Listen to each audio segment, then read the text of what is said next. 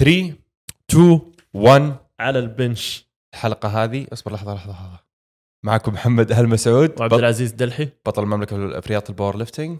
مدرب شخصي وصانع محتوى رياضي. اليوم الحلقة شوي جديدة آه بنتكلم عن موضوع قليل يتكلمون عنه واللي هو علم النفس الرياضي. مع الحسن. ممكن تعطينا تعريف تعريف بسيط عن نفسك للناس اللي ما يعرفونك؟ طيب الله يعطيكم العافية. أول شيء شكرا على الاستضافة. وإن شاء الله بإذن الله نقدم حلقة جميلة ومفيدة آه لكل المستمعين. آه اسمي الحسن عبد الشكور. حاليا آه باحث دكتوراه في تخصص علم النفس الرياضي وأعمل كمعد نفسي رياضي لبعض اللاعبين في بعض الألعاب سواء كرة القدم أو الألعاب الأخرى. بالنسبة لهذا التخصص يعني دخولي في هذا التخصص يعني ممكن يعني كتجربة شخصية أنا عشتها في, الرياضات التنافسية. آه، ما كنت أعرف إنه في حاجة اسمها قلق المنافسة الرياضية لكن كنت أمر ب آه، تفكير زايد كثير قبل النوم. آه، قبل المباراة بيوم يعني ما كنت أنام بسبب التفكير الزايد إيش حيقول علي المدرب كيف حيكون أدائي في الملعب إذا أخطأت إيش حيقول الجمهور. يعني تساؤلات كانت كثير ما بتخليني أنام بصحى في يوم المباراة وأنا ما ما نمت بسبب هذا التفكير الزايد. فما كان في يعني مصادر آه تساعدنا كلاعبين تعطينا شوية الأمان النفسي عشان نقدر نرتاح نقدر ننام آه ونأدي بشكل آه جيد في في المنافسه الرياضية. هذا كان يعني ال ال ال يعني ال كانت التجربة الشخصية اللي خلتني بعدين في دراستي الجامعية درست أنا sport science تدريب رياضي بشكل دقيق ودرست مواد في علم النفس الرياضي في سيكولوجية التدريب الرياضي وبعدين اطلعت على هذا التخصص وبعدين صارت رغبتي الشخصية إني يعني أحاول أزيد من معلوماتي في هذا التخصص. جميل. أنا قبل شوي قبل ما نبدأ بتسجيل الحلقة أعجبتني القصة اللي خلت الحسن يدخل في هذا المجال وهذا التخصص. يعني الدخول مو عشوائي كان عنده سبب شخصي. لذلك ما شاء الله هو مبدع في هذا المجال. ما شاء الله قاعد على الماضي قاعد تحضر دكتوراه حاليا في التخصص نفسه. صحيح. حاليا بحضر دكتوراه في في هذا التخصص وجزء كبير من آه من عملي في في الدكتوراه. في يعني بناء نظام معين في أو إيه نظام مهني في السعودية يرخص إن شاء الله بإذن الله مستقبلا الأخصائيين النفسيين الرياضيين لأن في طلب في طلب في في في مجال التنافسات المنافسات الرياضية آه، في طلب كثير لكن يعني في تساؤل طيب مين هو الأخصائي النفسي الرياضي؟ أنا أروح عند هذا ولا أروح عند هذا ولا كيف أعرف يعني الشخص المهني في هذا المجال وإلى الآن ما عندنا يعني جهة معينة ترخص الأخصائي النفسي الرياضي فإن شاء الله بإذن الله يعني عمل الدكتوراه يكون يعني باب لترخيص الأخصائيين النفسيين الرياضيين. ممكن الآن المستمعين قاعدين يتساءلوا لأنه في كثير منهم ما سمع بحاجة اسمها sport psychology أو علم النفس الرياضي. فأعطينا كذا مفهوم مبسط للمستمعين اللي ما سمعوا عن التخصص بالسابق. جميل جدا. آه، تخصص علم النفس الرياضي وال sport psychology هو بكل بساطة يعني دراسة سلوك الإنسان أثناء آه، تفاعله في النشاط الرياضي. هذا هذا المفهوم العام. آه، نعيد المفهوم دراسة سلوك الإنسان أثناء تفاعله في النشاط الرياضي. لما نيجي نطالع بعدين في, في الأنشطة الرياضية في آه، مجالات أو في أهداف معينة لكل آه، سياق. نيجي نتكلم عن سياق الصحة العامة. في ناس بتمارس الرياضة من أجل الصحة العامة من أجل آه، يعني تحافظ سواء كان هدف زيادة وزن خسارة وزن. الهدف العام هو الصحة العامة. هذا السياق الأول. في أبحاث يعني بتدعم إنه أوكي ممارسة الرياضة بشكل مستمر أو كون الرياضة كنمط حياة للإنسان بتساعد في مستوى الصحة النفسية العام. تمام؟ آه وفي السياق الثاني اللي هو السياق الترفيهي. في ناس بتمارس الأنشطة الرياضية عشان آه عشان تنبسط يعني. آم، يعني أنا بروح مع أصحابي نستأجر ملعب كرة قدم بشكل أسبوعي. مو عشان يعني نفوز أو عشان لا عشان أشوف صاحبي وأشوف كيف حالك كيف كيف الأسبوع ذا معاك فهنا في طابع تنافسي بس الجانب الترفيهي والاجتماعي أكثر. هذا غرض والسياق الأخير اللي أنا تقريبا يعني مجمل عملي في هذا السياق اللي هو ال- المنافسات الرياضية ال- الاحترافية. فهنا شوية يعني السياق نوعا ما مختلف عن السياقين ال- سياق الصحة العامة وسياق ال- السياق الترفيهي والاجتماعي هذه بشكل عام يعني ممكن بعدين نفصل تحت كل سياق إيش المواضيع اللي يعني آه خش فيها علم النفس الرياضي. طيب أنا نفسي كشخص يعني نافست في بطولات وفي نفس الوقت يعني إن شاء الله بعد أسبوع بشارك في بطولة العالم في رياضة ال powerlifting الشيء اللي أنا أمر فيه نفسيا أنا كنت أحس إنه شيء طبيعي. لكن بعد القراءة إنه هذا ش... هذه الأشياء طبيعي يعني تقدر أنت تتعامل معاها. لأن في بعض الأشياء هذه تمر عليك وتأثر عليك بشكل يومي على حياتك اليومية. وفي نفس الوقت ممكن تأثر على تمرينك وعلى نتائجك. فانا كنت أحاول إني أتعامل معها بنفسي لكن دائما ما تكون النتيجة بالطريقة اللي أنا أبغاها.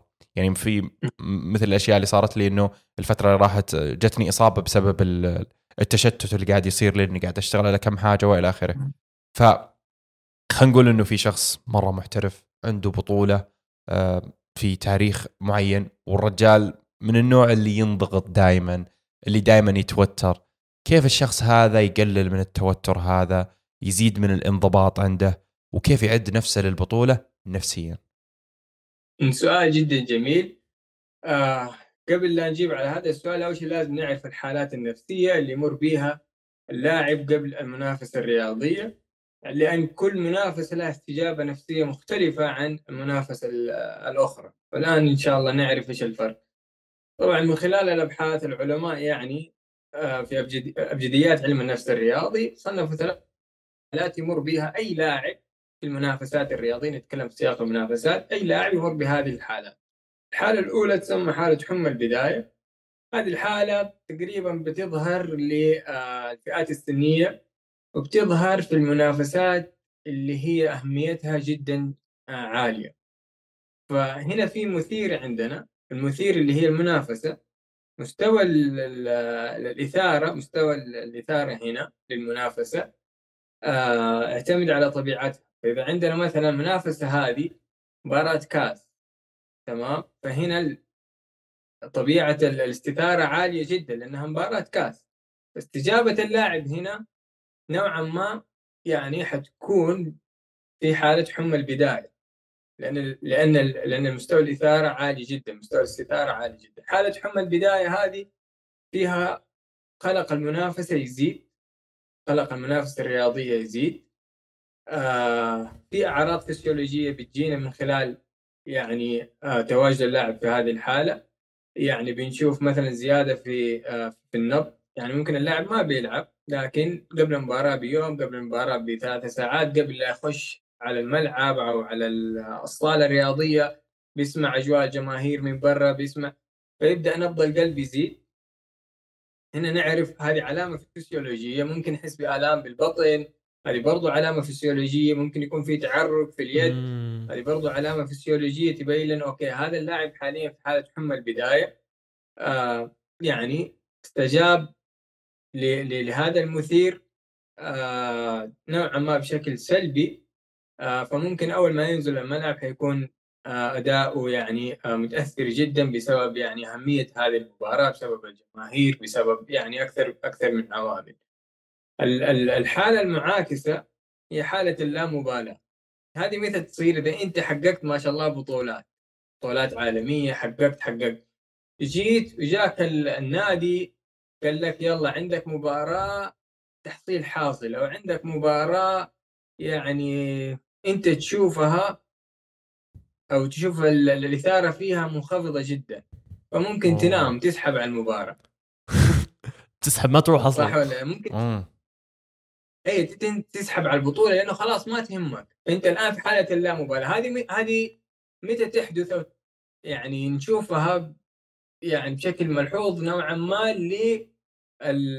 للناس اللي عندهم خبرة عالية. يعني أنت حققت إنجازات حققت حققت إنجازات عديده تجي تقول لي مثلا يلا تعال بكرة عندنا مباراة ودية تعال مثلا بكرة عندك بطولة يعني محلية أو بطولة ما هي معروفة كثير. فمستوى المثير الآن يعتبر منخفض بالنسبة لك. فممكن أنت تنام ما تسحب مباراه أو ممكن ما تستعد لها أصلا بشكل بشكل جيد مقارنة ببعض البطولات اللي هي مهمة. الحالة الثالثة اللي هي تعتبر هي الحالة اللي, اللي إحنا نحتاج نوصل لها اللي هي حالة الاستعداد التام للكفاح. يكون في يعني توازن في آه القلق. يكون عندنا قلق يسموه قلق الميسر للأداء. لأنه في الحالتين القلق يعتبر معسر. عندنا الحالة الأولى القلق مرتفع جدا. الحالة الثانية القلق منخفض جدا. إحنا نحتاج هذا القلق طبيعي. القلق الميسر للأداء. القلق اللي بيخليك يقول لك أوكي يلا نام بكرة عندك مباراة لازم تستعد يلا كل يلا آه مثلا آه جهز أغراضك أول بأول. فتحتاج هذا القلق الميسر للأداء عشان تكون في حالة آه في حالة الاستعداد التام للكفاح. جميل جميل جدا. هذه الحالات. إيه. صراحة من الأشياء اللي هو قالها أشياء أنا يعني مريت فيها صراحة. يعني خلينا نقول اللي هو حمل البداية. حمى البداية. حمى البداية هي ولا حمل؟ حمى البداية حمى البداية. حمى البداية. الكثير آه ناس يمرون في هالشيء خصوصا إنه في البطولة اللي راحت كثير ناس كانوا آه، أول بطولة يشاركون فيها آه كان آه الأشخاص اللي بيخشوا فيها نسبة كبيرة إنه بيخ... بيتأهل بطولة آسيا بسبب بطولة المملكة هذه. فلذلك كان في كثير منهم ما كان قادر ينام. وفي نفس الوقت في منهم اللي جاء اليوم الثاني كان متوتر متشتت يحس إن الدنيا يعني فوقه وكل حاجة. فشخص زي كذا كيف يعني تتعامل معه بشكل عام كمدرب؟ سؤال جدا جميل. كمدرب لازم أول شيء المدرب يكون عنده خلفية في الفروق الفردية بين اللاعبين. يعني أنت ممكن ما ما يكون عندك حمى البداية بس يكون عند زميلك. هذا رقم واحد. رقم اثنين كيف المدرب يعرف؟ أحيانا المدرب يعطي خطاب جماعي. الخطاب الجماعي إذا كان إذا كان أنا عندي مجموعة من اللاعبين الخطاب الجماعي ده أحيانا يكون تحفيز فهنا تصير المصيبة أكثر إنه أنا اوريدي خايف من المباراة وأنت تجي تحفزني وتضغطني زيادة عن عن المستوى الطبيعي المثير هذا هو اوريدي يعني عالي جدا أنت تحفيزك هذا يعني بيزيد كمان زيادة عن طبيعة المستوى المثير هذا. فالمدرب إذا كان عنده خلفية بيتعامل مع اللاعبين بشكل فردي لأن كل لاعب له استجابة نفسية مختلفة تماما عن اللاعب الثاني. هذا بخصوص المدرب. تجربتي أنا أنا درست آه، الماجستير في في في أمريكا في جامعة نورث تكساس وكان عندنا sport psychology center المركز هذا في آه، منتخبات اللي تمثل الجامعة.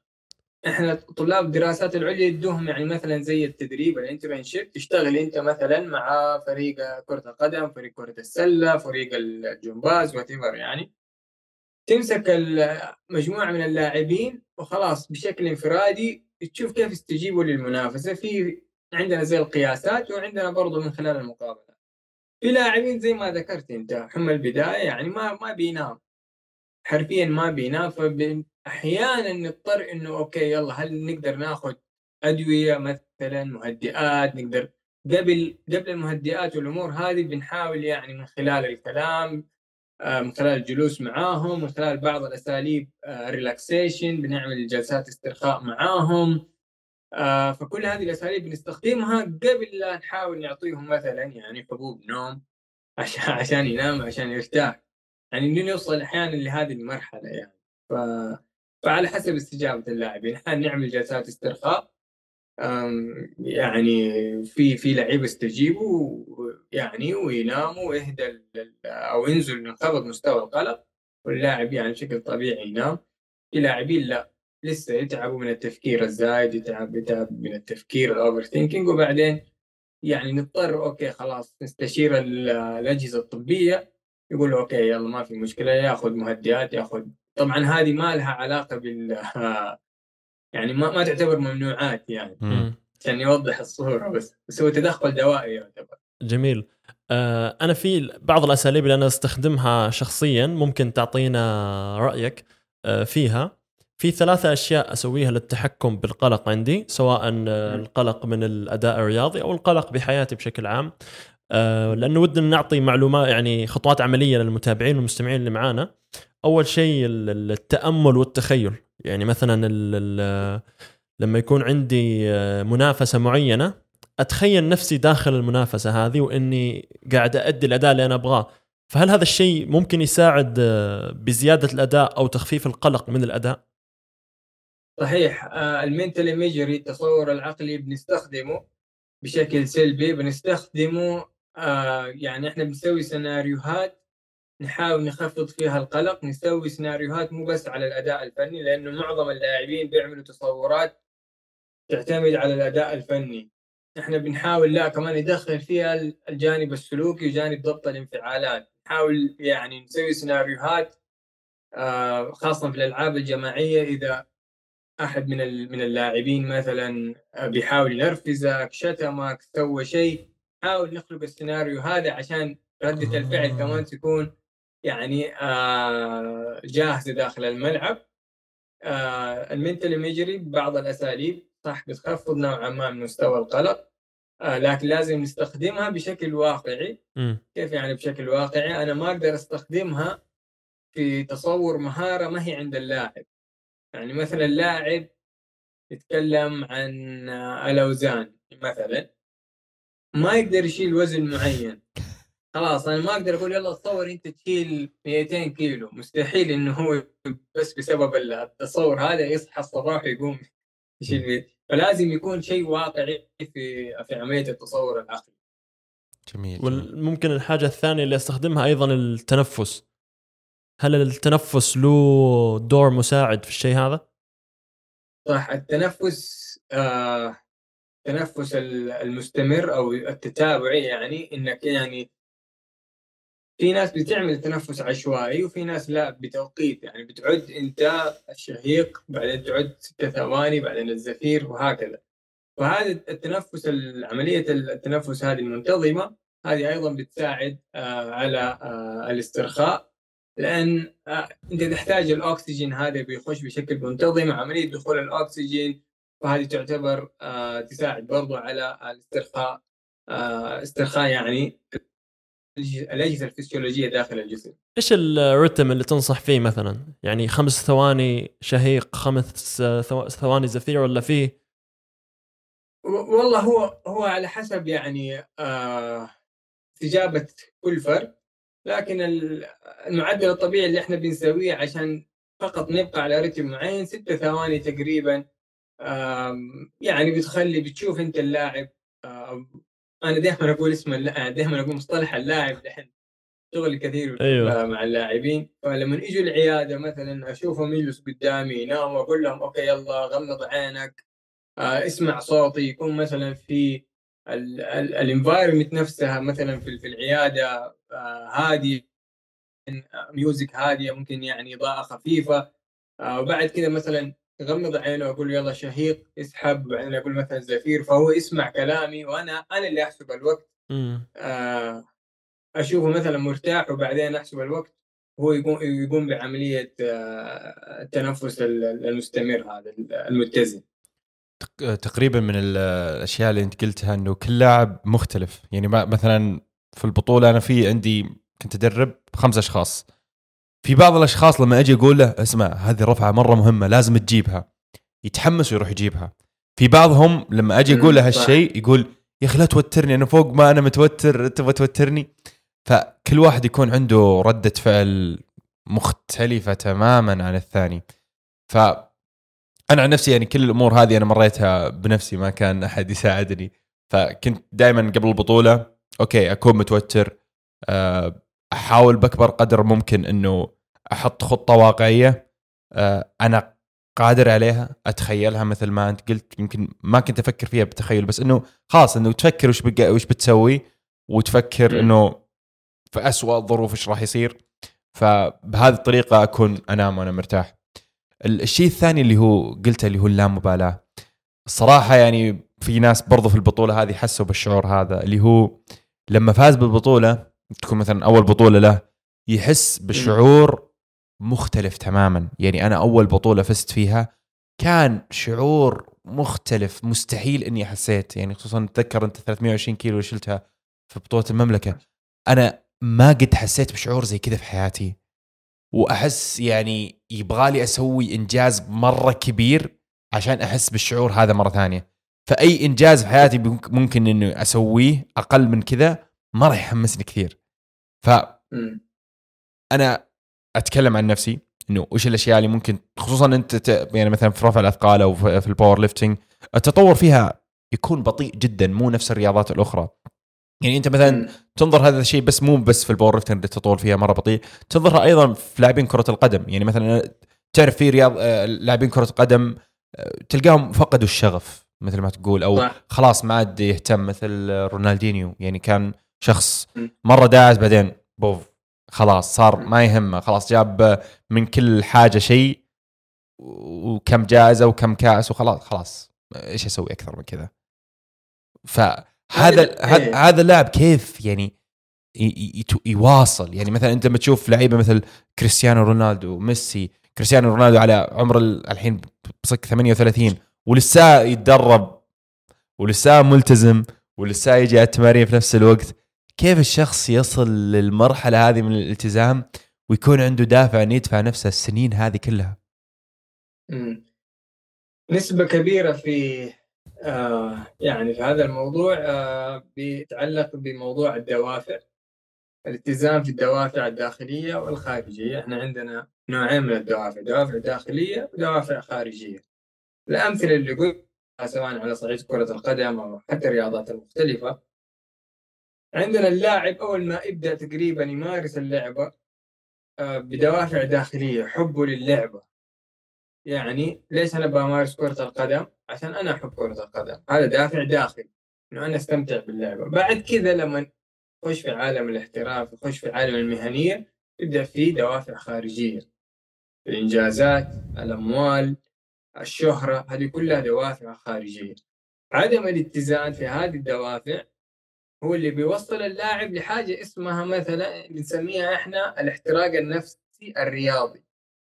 الاحتراق النفسي الرياضي. أنت لما ذكرت رونالدينيو وذكرت مثلا كريستيانو لما ما يكون عندك هذا الاتزان في الدوافع توصل لمرحلة ال- الاحتراق النفسي الرياضي. خلاص أنت جبت كل البطولات جبت كل الإنجازات آه، أخذت الأموال أخذت الشهرة أخذت الأضواء. أوكي تحب كرة القدم.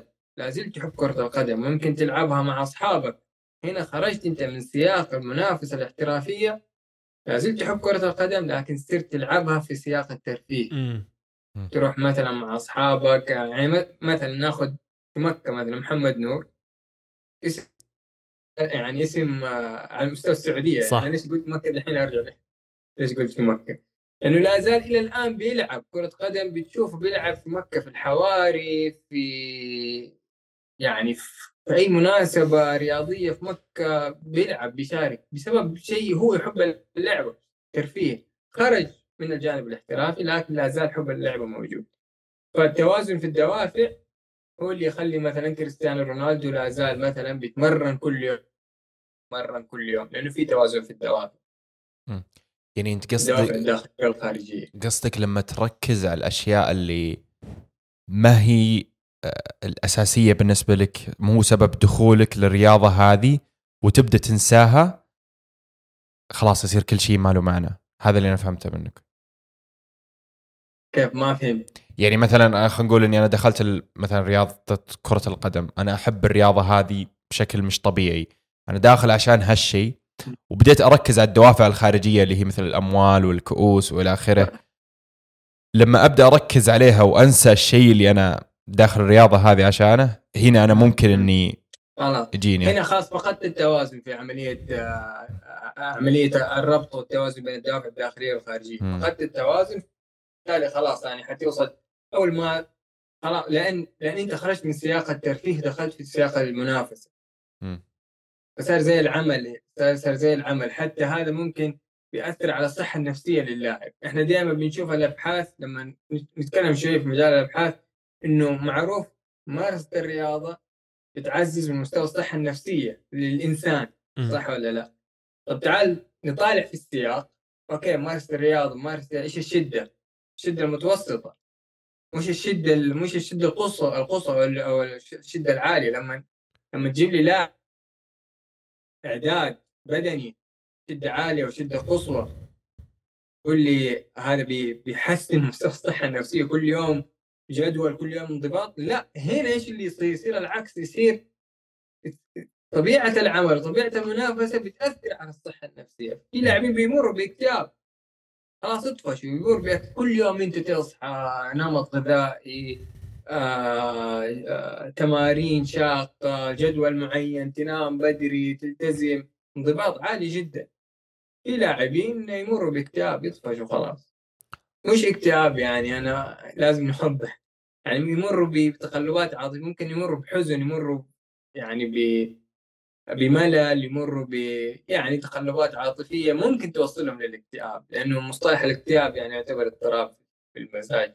طيب إيش المصادر للدعم عند اللاعب اللي ممكن يتكل عليها لما يكون عنده التقلبات العاطفية هذه أو التقلبات النفسية؟ في مصادر عديده في لاعبين يعني ما يحتاج يرجع لمثلا أخصائي نفسي رياضي عشان آه، يعني يتعامل مع هذه التقلبات. آه، في لاعبين مثلا عنده أنشطة معينة هو بيسويها عنده روتين معين. يعني هذا الروتين بيحاول نوعا ما آه، يخليه في في حالته المتزنة أثناء التقلبات العاطفية هذه. في لاعبين مثلا يرجعوا للدعم الأسري والدعم الاجتماعي. هذا موجود في لاعبين. برضه يرجعوا للدعم المهني أو الدعم آه اللي هو من ال sport psychologist يسمعوا يشوفوا إيش ال- إيش المشكلة يحاولوا يعني يحلوا هذه المشكلة على حسب يعني آه المشكلة. يعني أنا حاجيني رسالة من لاعب آم، أصحى ألاقي رسالة في الواتساب السلام عليكم أنا مكتئب. على طول. على طول. أيوه كذا على طول أنا مكتئب. فأنا يعني هذه يبغى يبغى بيدور على مصدر مهني بيدور على مصدر sport psychologist فانا لما أشوف أنا مكتئب لأنه إحنا لما ندرس الاكتئاب أو نعرف مصطلح الاكتئاب نخاف شوي لأنه هو اضطراب يعني في المزاج. ما هو ما هو ما هو شعور يعني. ومن كثر اللي بنشوفه في الميديا في, في يعني آه عن الصحة النفسية فمصطلح الاكتئاب نوعا ما صاروا الناس يستخدموه للتعبير عن الحزن أو التعبير عن عن الملل. مم. صاروا يستخدموا هذا المصطلح. فلما أشوف أنا مكتئب على طول أتواصل معاه أقول له إيش في؟ أتصل له هذا وأظبط معاه على طول وأت- وأتكلم معاه أقول له إيش في؟ إيش صار؟ إيش ما صار؟ وأشوف إنه في حالة يعني حزن أو حالة مثلا ملل مش اكتئاب. بعدين أبدأ أوضح له أقول له لأنه إحنا ما درسنا كمان يعني في المدارس وهذه نقطة مهمة إنه كيف نعبر عن مشاعرنا بالمصطلحات الصحيحة. فأبدأ أقول له أنت لما تقول لي أنا مكتئب ترى الاكتئاب هو اضطراب ما هو شعور. أبدأ أحاول أفهمه إنه الاكتئاب كذا والحزن كذا. يعني في فروق كبيرة. يعني الاكتئاب بيستمر. الاكتئاب وهو يوصلنا ل eating disorder ما يخلينا بناكل. أما الحزن شعور طبيعي بيخليك تاكل. يعني ممكن تكون حزين بس بتاكل. لأنه الاكتئاب زي ما قلنا هو اضطراب. الاكتئاب يعني من علاماته مثلا ال eating disorder يعني ما بيخلي الشخص آه ياكل آه بيستمر لفترة طويلة.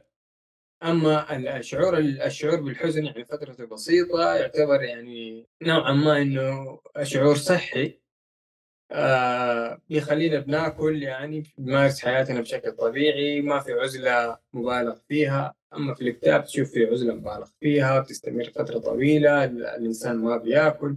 فاحاول يعني أشرح لهم هذه هذه المصطلحات البسيطة عشان لما يعني يتواصلوا معايا يصير خلاص يكون الجانب التوعوي له دور في عملية التواصل في عملية التعبير عن المشاعر حتى للاعبين. يعني هذه جدا مهمة. طيب بالنسبة للحالات النفسية اللي أنت ذكرتها صراحة يعني أنا ربطتها للشخص الطبيعي اللي يخش نادي عشان والله يعدل جسمه يعني تلاحظ أغلب الناس اللي يمارسون الرياضه يكون خاش النادي يبغى يحسن شكل جسمه. يبغى يوصل هدف معين وإلى آخره من باب تحسين الصحة وإلى آخره. فأنت قلت إنه حمى البداية واللامبالاه أنا نظرت شيئين مشابه مشابهه لهذه التصرفات. التصرف الأول الحمى البداية أنا اللي لاحظته إن في بعض الناس لما يبدأ ال- النادي ويبدأ يحاول إنه ينتظم على نظامه الغذائي ويبدأ يحاول إنه يحسن من شكل جسمه يكون في أشياء ضاغطة عليه مرة لدرجة إنه يوصل مرحلة ينفجر وينقطع. ولا مبالاة برضو أنا لاحظت أنا ما أدري إذا مر عليك يا دلحي هالشيء إنه يكون الشخص يوصل مرحلة جسمه مرة أسطوري كل شيء زي الفل ويوقف. خلاص يصير ما عاد في شيء يحمسه إنه يستمر وتلقاه يوقف فجأة الشخص كان عنده six pack جسمه مرة حلو مرتب فجأة تلقاه سمين وخلاص ما يبغى يرجع. فهذول الأشخاص يعني مثلا عشان بس ممكن أغلب الناس اللي يتابعون الحلقة ما يكونون لعيبة محترفين. مثلا شخص تو خا- خاش ال ال ال ال النادي ويكون عنده ضغوطات من ال- المجتمع اللي حوله إنه لازم إنك تحصل النتيجه اللي أنت تبغاها ولازم إنه أوه أنت لك فترة ما داخل النادي ما تغيرت. كيف الواحد يتعامل مع الظروف هذه؟ كيف يتعامل يتعامل مع الضغوطات والالتزامات الجديدة وإلى آخره؟ هو نرجع برضو للسبب الأول ليش الناس بتروح الجيم. يعني ليش ليش أنا بروح الجيم؟ هل أنا بروح الجيم بسبب فعلا صحتي؟ صحتي صحتي البدنية وصحتي النفسية؟ ولا عشان عشان لما أروح في في الجلسات الاجتماعية يطالعوا في جسمي يقولوا أوه والله هذا جسمه حلو. صح ولا لا؟ آه. فهذا السؤال جدا مهم إنه هل أنا بروح الجيم عشان صحتي العامة عشان صحتي البدنية والنفسية؟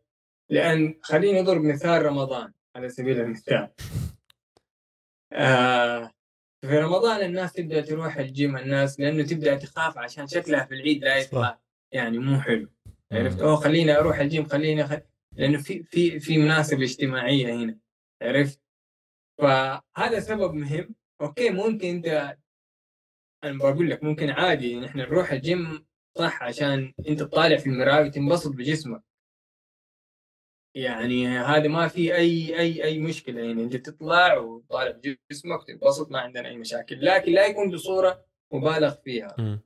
بحيث إنك أنت خلاص تفكيرك الأول والأخير ال body image تفكيرك الأول والأخير ال body image أنت خلاص هنا نوعا ما أبتعدت من الهدف الرئيسي اللي هو إنك أنت بتروح الجيم للصحة.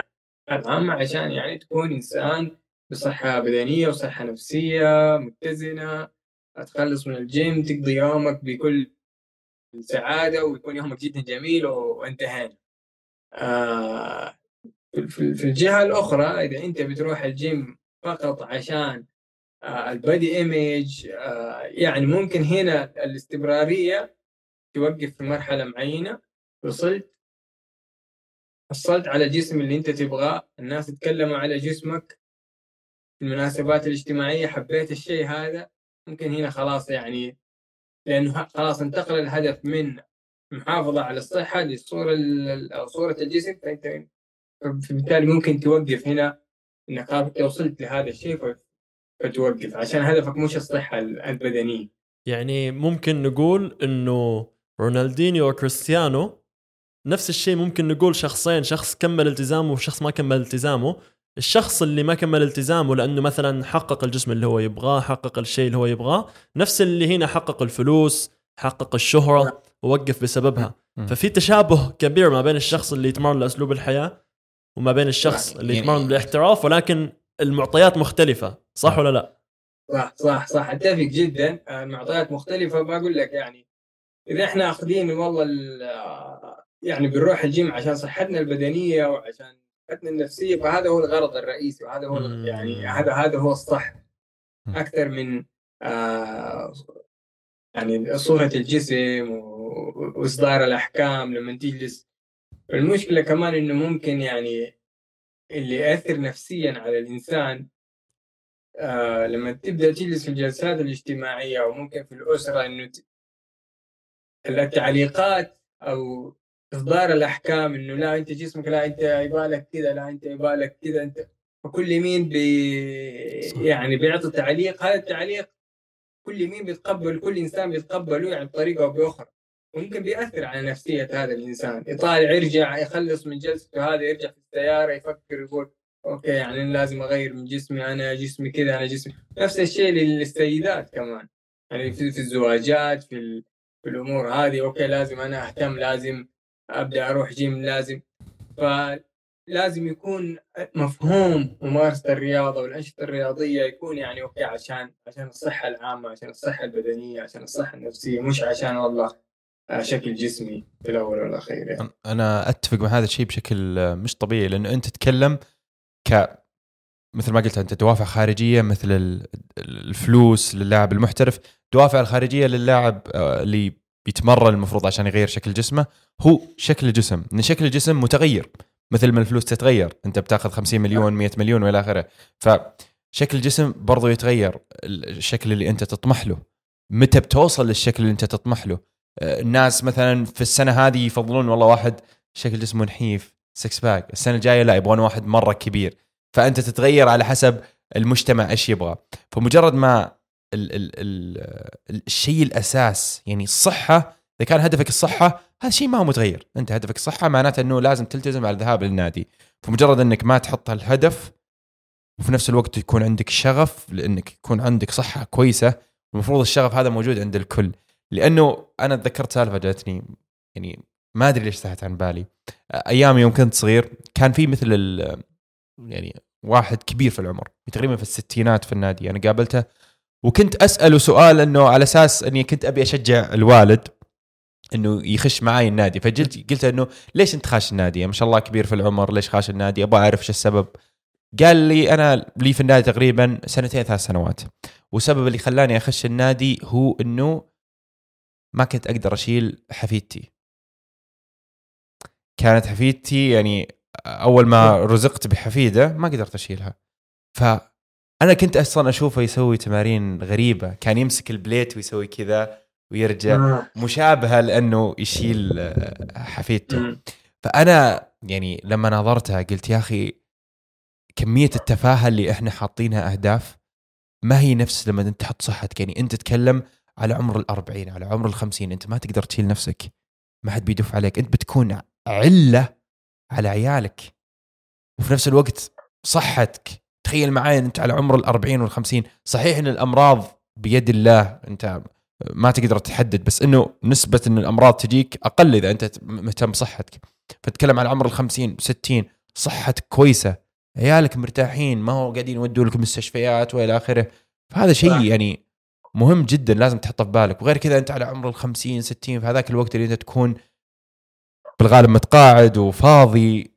وما تقدر تسوي أبسط المهام هذه مشكلة كبيرة. فكل التعب اللي أنت قاعد تسويه حاليا طلعاتك مع أخوياك آه، قاعد تروح للدوام من الساعة 8 للساعه 5 عشان تجمع فلوس. كل هذه الأشياء ما تهم.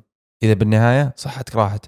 فهذا الهدف الأساسي والدافع الداخلي لما أنت تحطه هنا يا حبيبي مستحيل آه، تقطع عن النادي. أتفق أتفق معاك يعني كل التفاصيل اللي ذكرتها وهذا هذا المفهوم اللي إحنا لازم يعني آه نوصله آه للناس إنه أنا ليش أروح الجيم؟ إنه أنا لازم أروح الجيم عشان صحتي العامة عشان آه في عمري عشان آه أنشطتي اليومية أمارسها بكل أريحية ما يكون عندي زي ما ذكرت يعني الأمراض آه بيد الله لكن كل ما أنت بتحافظ على على على نمط حياتك الصحي يعني إن شاء الله الأمراض هذه بتقل. حتى على مستوى الصحة النفسية يعني آه، ما يكون عندك آه، تقاطعات ما يكون عندك اضطرابات فيعني زي ما ذكرنا يعني خلاصة الهدف من الذهاب للجيم أو ممارسة الرياضة إنه يكون يعني الصحة العامة أكثر من التركيز على شكل الجسد.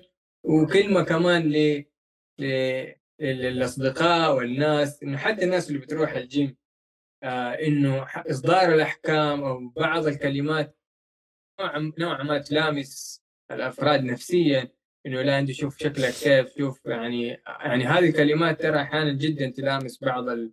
بعض الناس نفسيا و يعني ممكن يتألموا بشكل صامت يعني أو يتألموا بصمت فبرضه نحاول يعني ما نستخدم هذه المصطلحات آه، وما نصدر يعني ما ندري إيش إيش إيش ظروف الناس وما نصدر أحكام للناس إنه والله هذا ما بيهتم بصحته هذا شوف كيف شكله شوف كيف وزنه شوف. يعني هذه برضه نقطة جدا مهمة. طيب نشوف آه، موضوع مهم آه، من العامل النفسي اللي هو كيف التعامل النفسي مع الإصابات. أنا كشخص مريت بهالشيء وأشوف نفسيتك وقت الإصابة مرة مهمة. يعني أنا جتني إصابة نفس الإصابة بالضبط. المرة الأولى قعدت معي ست شهور. المرة الثانية قعدت معي ثمان أسابيع المرة الأخيرة قعدت معي ثلاث أيام. وكلها بسبب يعني النفسية مختلفة كيف تعاملت معها نفسيا. يعني غير إنه التمارين العلاج الطبيعي اللي سويتها وكيف تعاملت معها بالشيء الفسيولوجي شيء سويته نفسيا هو اللي أثر بشكل كبير. فكيف الواحد يعني يتعامل نفسيا مع الإصابات؟ أكيد في لعيبة كرة قدم يجيك مثلا عنده قطع رباط صليبي أو مثلا عنده إصابة تاخذ ثمان أسابيع 12 أسبوع كيف الواحد يتعامل معها نفسيا؟ سؤال جدا جميل. أنا بعرف أول شيء تجربتك أنت كيف تعاملت نفسيا مع آه هذه الإصابات أبغى أسمع منك أول. طيب أنا أول إصابة صراحة اللي خلاها تقعد فترة ستة شهور لأنه أول ما جتني الإصابة كان على طول الحكم إنه الإصابة هذه بتقعد معي للأبد بسبب المجتمع اللي حولي. فالمجتمع اللي حولي كان okay أنا جاني ألم أسفل ظهر على طول أنا حطيت ألم أسفل ظهر معناتها disc. فخلاص disc الناس تقول ما راح تقدر تشيل أوزان طول حياتك وإلى آخره وما أدري وشو. وفوقها إني رحت على دكتور ما كان كويس وقال لي فوقها إنه آه، ترى disc وترى بتروح فيها وما أدري. فكل هذه الأمور خلت الإصابة تطول مرة. اللي خلى الإصابة توقف حرفيا ما هي أشياء أنا سويتها. نهاية الست شهور آخر شهر ثقفت عن الإصابة بشكل أكبر. فهذا الشيء خلاني أرتاح نفسيا وهذا الشيء خلى الإصابة تروح. فالإصابة الثانية لما جتني اللي خلاها تمر ثمان أسابيع السبب هو لأنه كنت محبط. إنه لي أنا فترة الفرق بين الإصابة الأولى والإصابة الثانية تقريبا كانت فوق الثلاث سنوات فكنت محبط إنه أوه لا أنا ما كنت متوقع إنه أرتاح من الإصابة هذيك الحين جتني مرة ثانية. فكانت أول فترة اللي هي الست أسابيع كنت كذا محبط إنه رجعت لي. فمجرد ما تخطيت الموضوع هذا آخر أسبوعين باب باب على طول تحسنت نفسيتي ورجعت. المرة الثالثة أنا حرفيا كذا وأنا في نص سكوات كذا ظهري طق. يوم طق ظهري أنا يعني ثقفت نفسي عن المعلومات هذه كلها. فقلت أوه طق ظهري. رحت رجعت الوزن. عارف السيناريو اللي بيجيني؟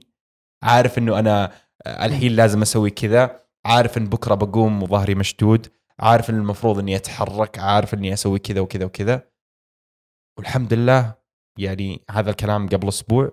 حاليا أنا صفر ألم أه وقاعد أشيل أوزان وكل شيء زي الفل. وهذا يعني بفضل الله أكيد. وبنفس الوقت بفضل الناس اللي حولي اللي هم ثقفوني عن الموضوع هذا. جميل جدا. يعني تجربتك الشخصية آه تأثرت من المجتمع تأثرت بعوامل خارجيه زادت شوية من مستوى الإحباط آه أو عدم الثقة بالنفس حول إنك حترجع ما حترجع. من أول ما تيجي الإصابة تقريبا للاعب تبدأ الشكوك تيجي وهذا اللي صار عندك. بشكل طبيعي. يبدا اللاعب يشوف في قدراته البدنية. هل حقدر ارجع أقدر أرجع زي أول ما أقدر. هذه الأسئلة هي اللي نوعا ما تقريبا اللي بتوصل اللاعب في مرحلة يعني آه، إحباط بتأثر على عملية العلاج أو في مرحلة إنه بالعكس بالعكس مرحلة آه، إيجابية آه، ياخذ منها مصادر زي ما ذكرت بعض المصادر الموثوقة عن عن الإصابة هذه زي عندنا مثلا الرباط الصليبي زي ما ذكرت في كرة القدم. في ناس رجعت بشكل يعني ولا كأنه صار شيء ومارست اللعبة وكملت بشكل طبيعي. في ناس لا. عملية التأهيل برضو لها دور كبير جدا.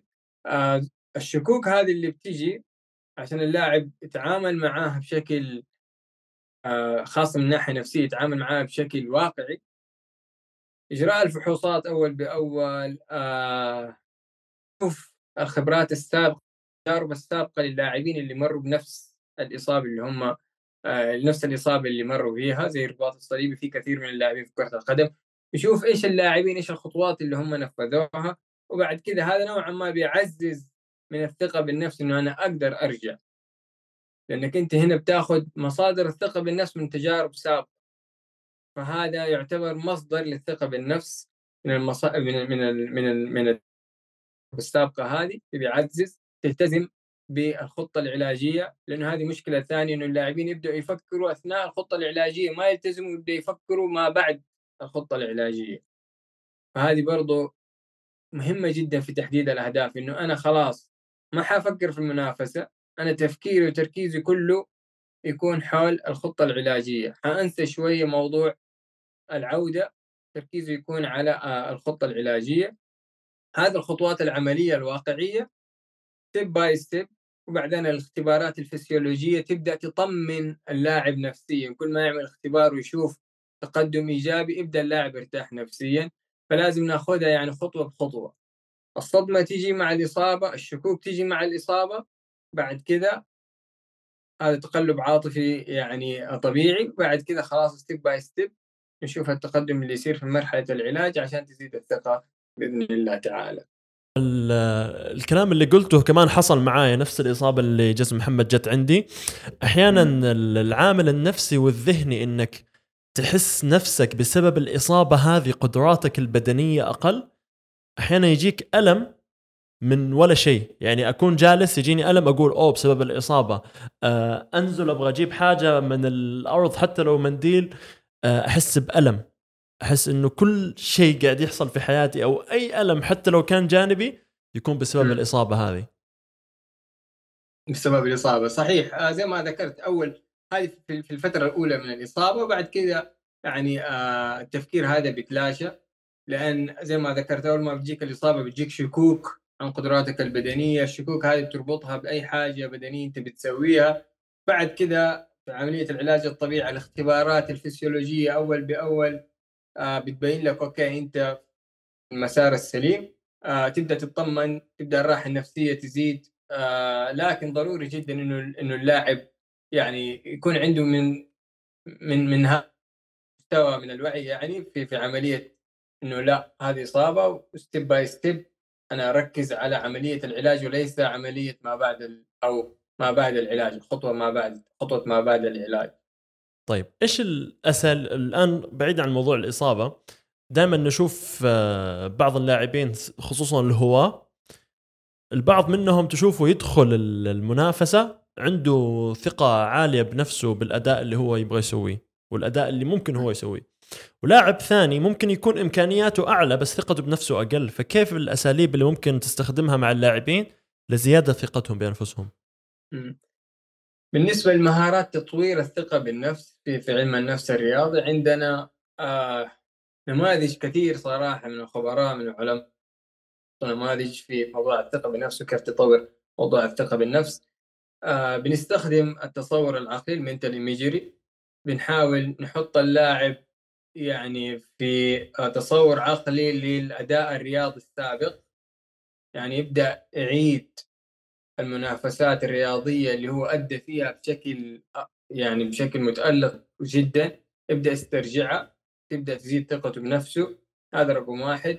بنعطيه أحيانا تجارب آه لاعبين ممكن في نفس مركزه في نفس اللعبة تجارب لاعبين في نفس يبدا يطلع على هذه التجارب. برضه بتزيد بثقته بنفسه.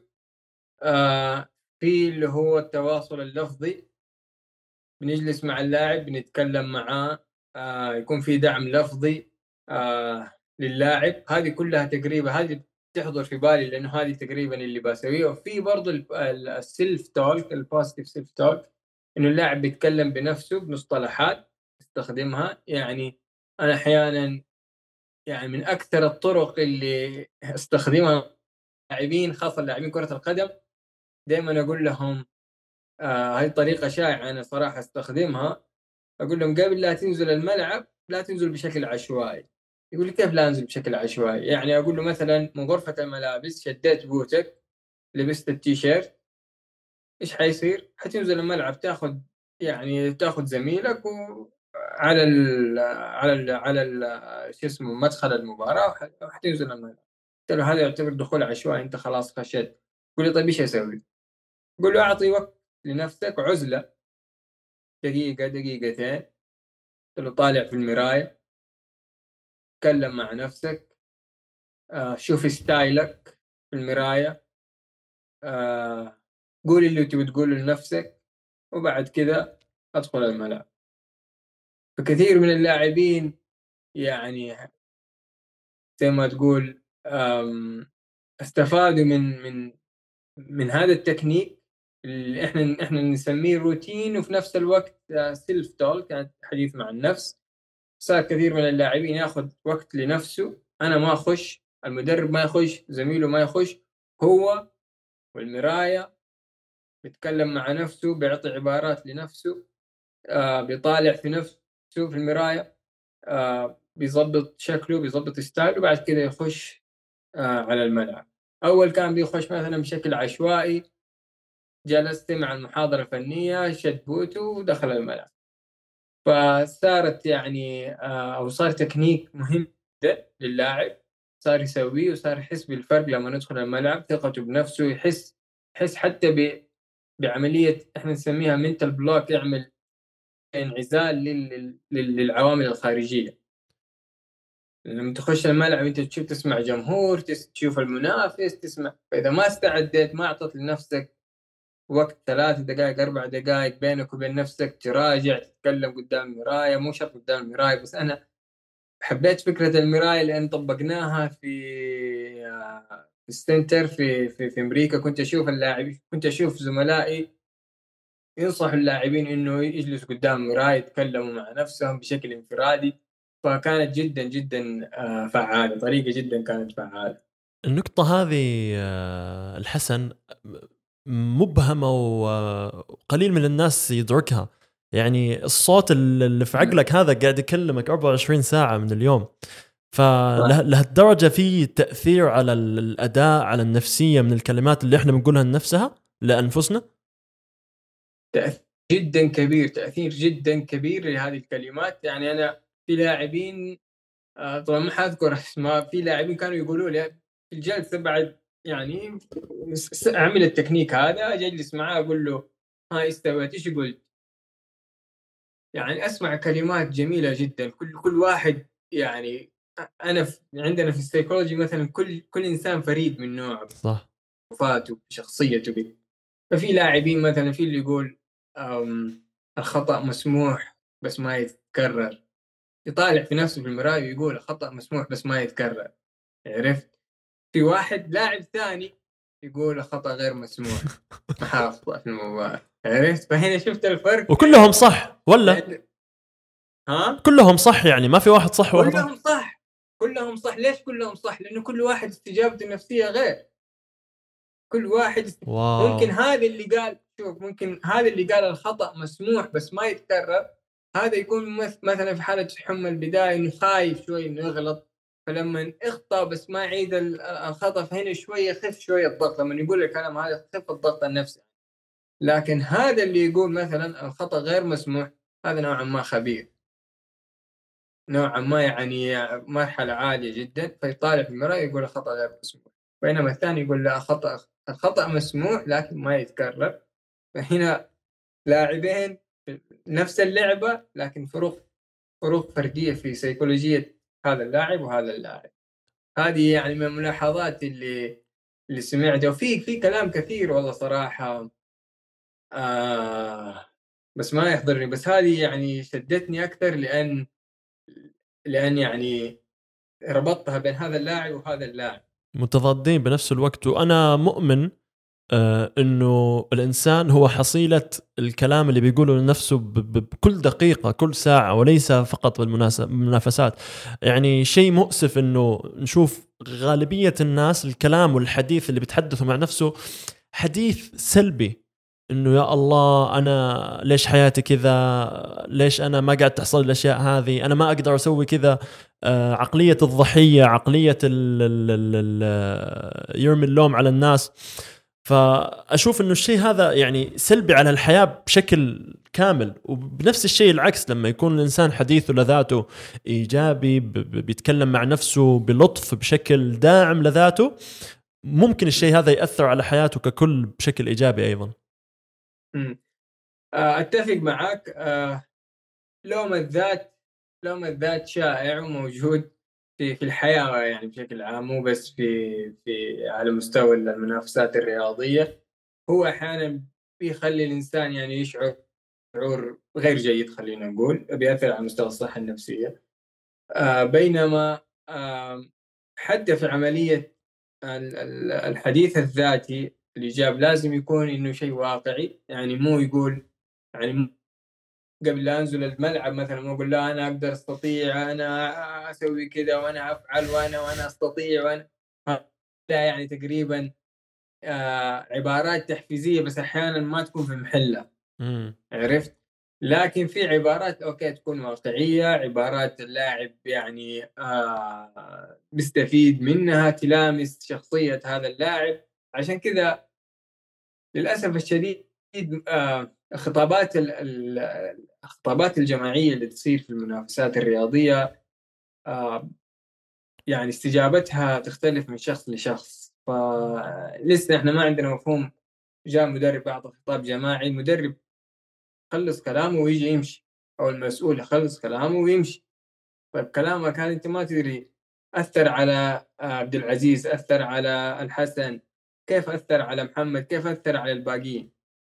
عرفت؟ لأنه في في فروق فردية. وأنا لما أجلس مع اللاعبين إذا سمعت مثلا المدرب أتكلم معاهم جلست معاهم بشكل فردي أقول لهم إيش رأيك كلام المدرب؟ فتشوف اختلاف. في اللي خايف وفي اللي يشوفوا شيء محفز. فلازم لازم نحاول نتعامل في موضوع السيكولوجية بشكل فردي. الصراحه الموضوع مرة كان ملامس لي بشكل شخصي. خصوصا في أشياء هذه أنا قد تعاملت فيها مع أحد المتدربين وفي نفس الوقت قد تعاملت فيها يعني أنا كمدرب وأنا كشخص كلاعب. الله يعطيك العافية الحسن. صراحة الحلقة هذه مرة ممتعة بالنسبة لي.